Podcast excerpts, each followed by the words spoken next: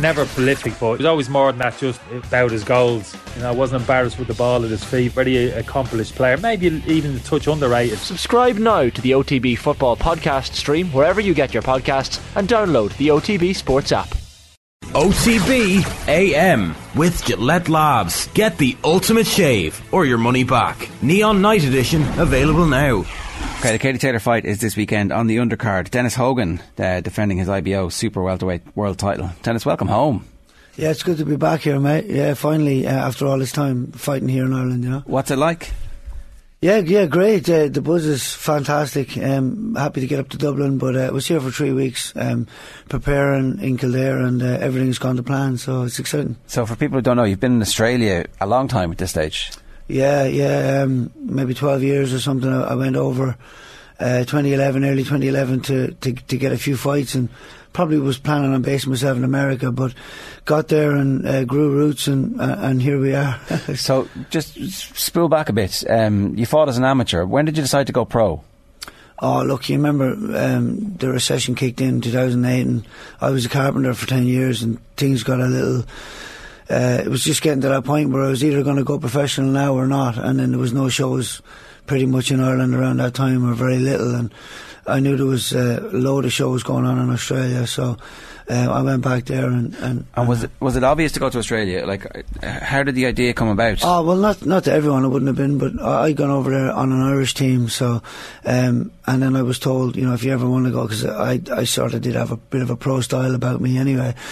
Um, and I was told if you ever want to go back and get a fight, you can come back here, and, and, and that's what I did. So you, you turned pro essentially over there, basically, right? Yeah. Not not a well worn path in Irish boxing history. Not many people have done that before, have they? Yeah, but well, one person had done it before me, Dean Byrne from Crumlin, had gone over and done the same thing. Right. Um, uh, so um, there was a little bit of a path there, that, but uh, but I was happy to, to, to go over. I had been there backpacking for a year. I, I, really did like Brisbane, so I said, why not go back there and, and, and you know do your do your morning runs in the sun. when you say you did have a pro style, maybe explain that to people what that uh, entails. Like why why why did you suit the professional ranks particularly? Well, well, for me uh, especially was um, just that you know the third round we'd be in the third round and uh, the fight would be over and um, and I would have had a lot more to give. I'd be just warming into the fight so we knew that longer rounds was going to suit me. Um, I've got a great chin, and um, and uh, you know, I just uh, that longer, grueling sort of battle against someone in amateur boxing. It's in out fast as you can, get the points, and even though I developed a good skill in terms of hit and not be hit fast, uh, pro pro did suit me better. Yeah. Have you enjoyed the, the smack talk element of it as well? The little bit of build up to fights, and uh, James Metcalf is your is your uh, opponent this weekend. But has that been a, a friendly build up or one filled with aggro, or how's ah, that? look, no, I, I, I, didn't come over for the press conference early, and um, he had a little bit to say. He seems confident, but uh, nothing I haven't heard before. I've heard it all, and uh, it's all a bit of fun. Usually, when people are, are going on and on, they're usually telling you exactly how they're feeling and thinking, in in a funny, strange way. So I usually like to let people talk talk, and it usually lets me know where they're at. You know. So you're talking in the ring. That's it, yeah. That's. I mean, at the end of the day, why why buy into it all when when the when the bell goes, it all happens there. So it's it's all fun and games really until the bell goes. You used to go to the Bernard Dunne fights.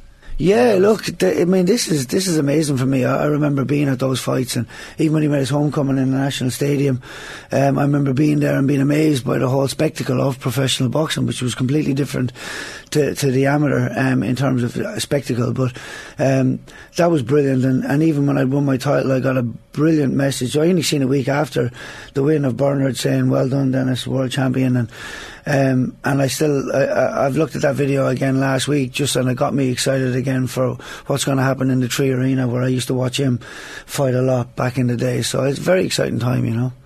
Full circle. Yeah, um, full circle. Yeah. It, it sounds like it wasn't always your intention to go pro. Like if if the recession hadn't come and your carpentry business had been going well, would you have been happy out with a really good amateur career? And getting into business and staying like is there a sliding doors moment here where there's a completely different world where you're doing analysis of fights you're training in, in, a local club here and you're happy Or would you have been completely unfulfilled, do you think, if you hadn't taken the path you've taken? Well, it's funny enough because as as a kid, um, uh, as a I think just before I hit my teenage years, if someone asked me what do you want to be when you grow up, I used to say a carpenter and a professional boxer. So professional boxing was always on my horizon. I wasn't that very, I wasn't very conscious of it throughout my amateur days. But then there was a moment, like you say, it just it just came and said, right, it's now or never. Now I'm, it's getting to that time, and then with with everything kicking in the way it did, and uh, I, I was ready to make a bit of a change in life anyway. You know, I'd done ten years as a carpenter here, and I felt like I'd nearly done a lifetime. So it was time to, to move on and, and just do that as well, and, and the opportunity arose. Uh, Australia obviously isn't just professional boxing, is it? You've got loads of other things going on out there as well. You've kind of Mm. developed different strands to your life and your career. Yeah, that's it. Look, there's a. I mean, it's a massive sporting country in terms of everything. Everything they do, they want to be the best at, and there's a there's a massive uh, competition there for everything.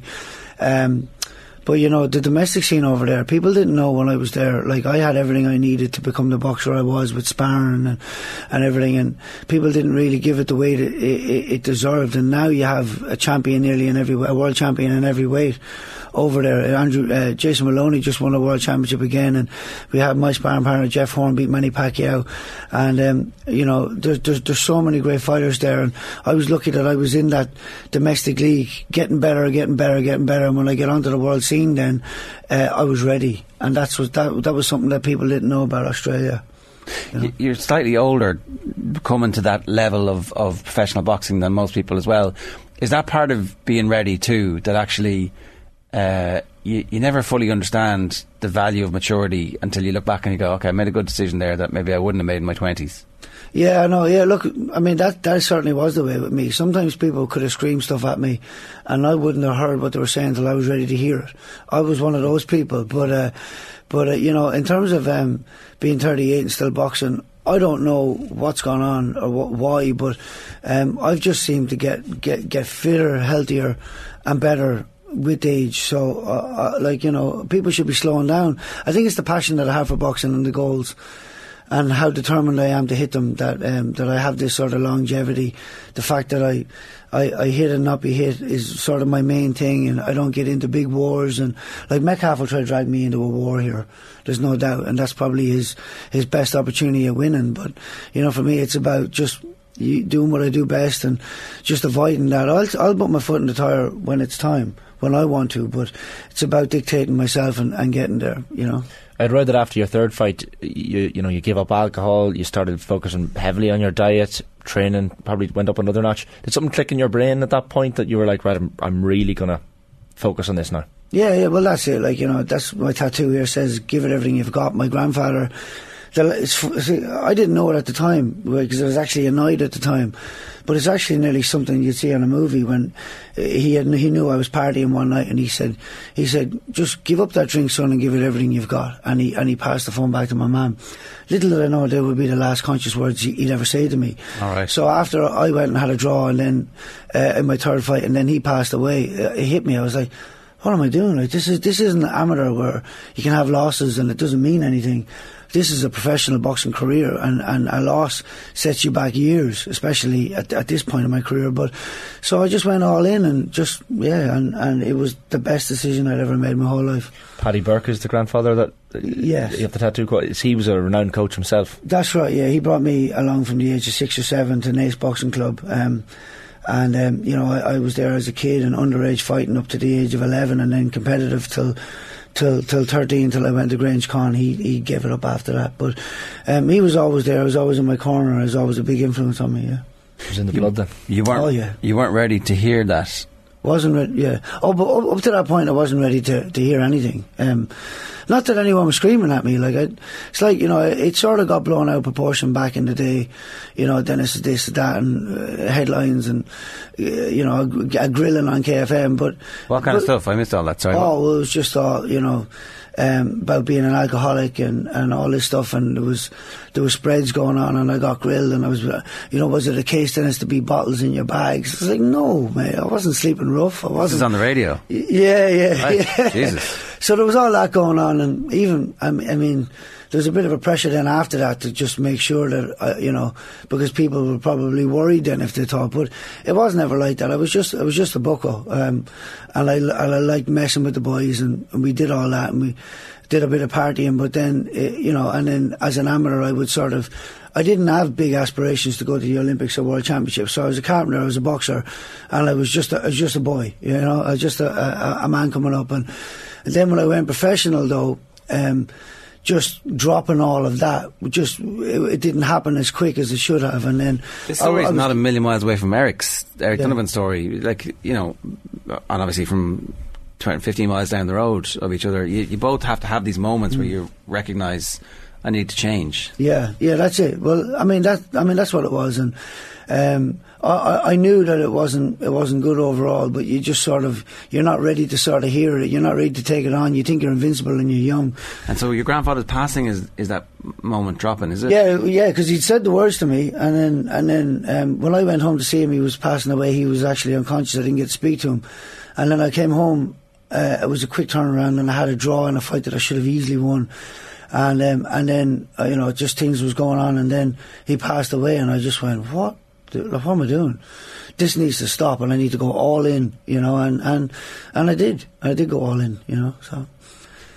What does that mean, going all in? Like, yeah, just everything. I, I call it monk mode. I got, you know, just in terms of everything, I'm in monk mode now. Eleven weeks, no nothing, live like a monk. Just focused on winning. Game plan is the most thing I think about, and you know, obviously I'm a dad at the weekends and I'll take my rest time and I do what I need to do. But in terms of everything else, it's like there's no there's no outside distraction in, in any capacity for 12 weeks. Um, for sure, and you just do everything legit, you know, and just have that discipline obviously you've made the point about boxing in Australia being so big and the quality of, of, fighters is, is so huge.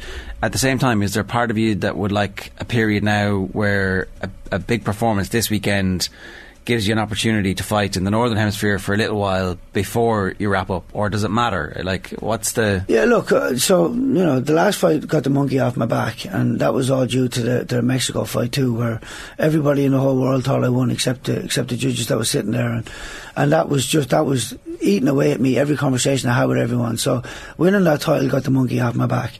Now I've just I'm here and I'm enjoying it. I've done this my whole life. Uh, I was very passionate to get back and defend the world title in Dublin. That's happening right now. Um, so right now I'm just in a great flow. But I do have a three fight deal with Matchroom, and um, there is three fights there, but the better the better contract is executed if I keep winning, and um, and you know I'm just and I, when I get this feeling, I, am usually right, and I feel like this is going to be my best performance ever. That good country here down in Moon, that good recovery, the way I've done everything, the way my training is, the way I've finished off and I've peaked has been perfection, and I expect that I'll be putting on the best performance ever. And the the three fight deal, uh, obviously they're global, but would, would that be focused in this part of the world? Do you think? Well, look, uh, I mean uh, that Croke Park fight is still yet to happen, so everything going well with Katie's fight, and. Um, and everything else. Um, I, I think that that fight will probably happen this year too. So just, I just all I need to focus on is keep winning, and that's something I'm good at. So. Did I read you're distantly possibly related to Michael Hogan shot in Bloody Sunday in Croke Park? Did I read that somewhere? Yeah, look uh, uh, down down down the line there, there will be, yeah, for sure, and. Um, you know, it's a yeah. I'm I'm pretty proud of that heritage. To be fair, you know, I certainly haven't sat down either when, when people have come come for me in any capacity. So, uh, we, yeah.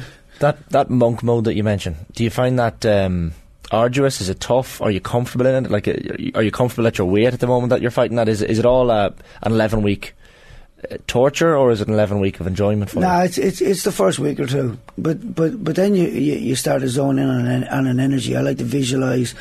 I like uh, meditation. I like you know all that kind of stuff. And after about a week or two, when you just shut out all outside distractions, I mean that's that comes down to everything. That comes down to bedroom activities. Comes down to everything.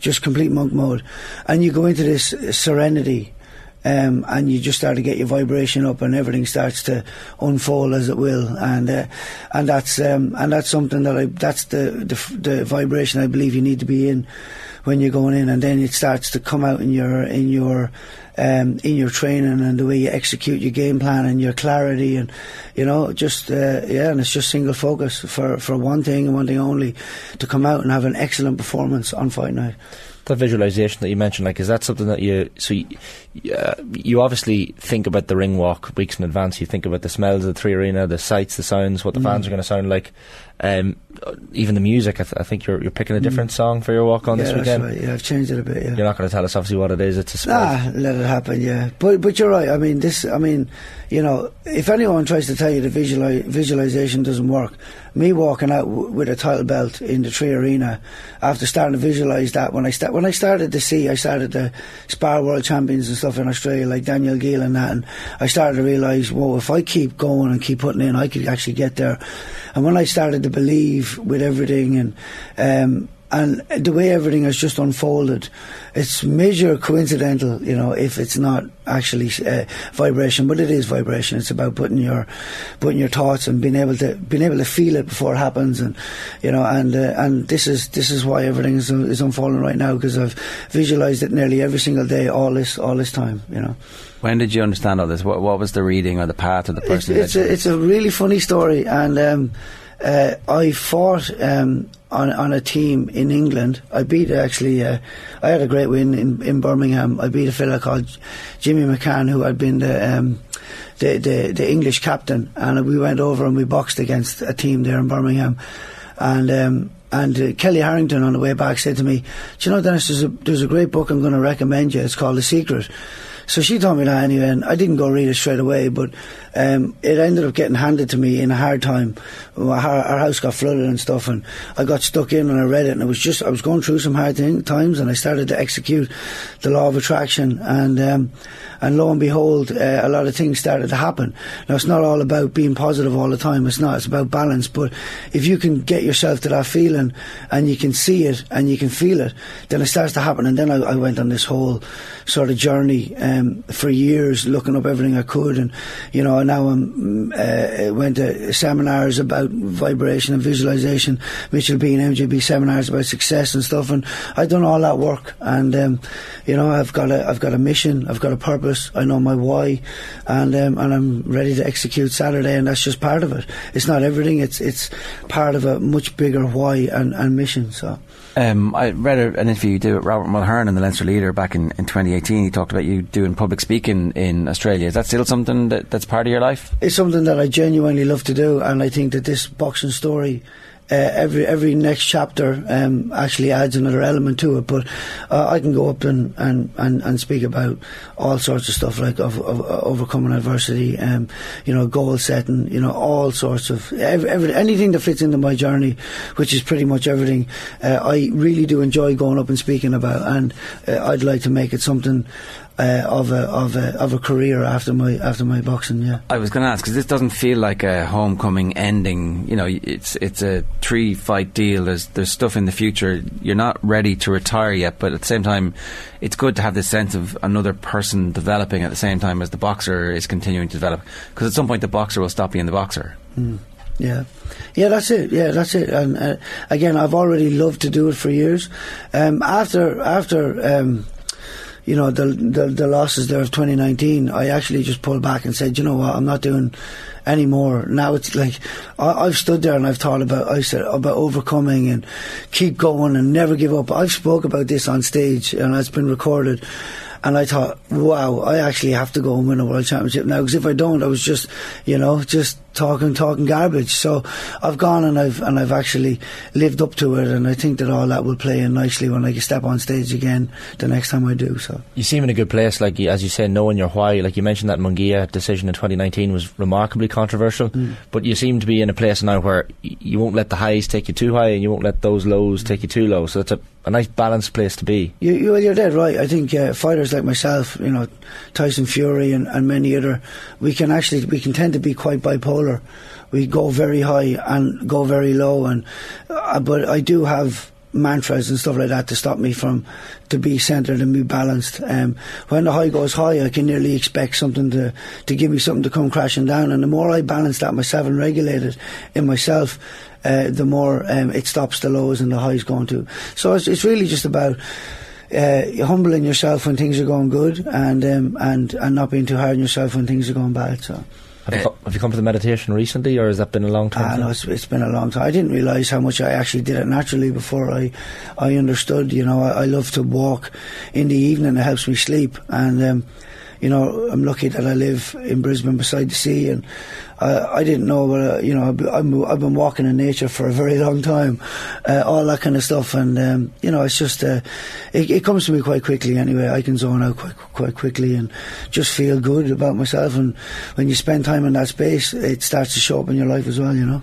What challenge will James Metcalf provide for you this weekend? You said you expect him to make it a war. How how will he try and do that? Well, look, I believe that in terms of skill and ability, um, I'm, I'm, I, you know, I'd be superior there, and um, he he will try to make it a dogfight. You know, he'll he'll he'll he'll come in and give it everything to try and get me to fight his fight. You know, but it's about me being a matador in, in this situation, and I do love a fight and a rip, and, and and I'll let it happen, but it'll be on my terms when it happens.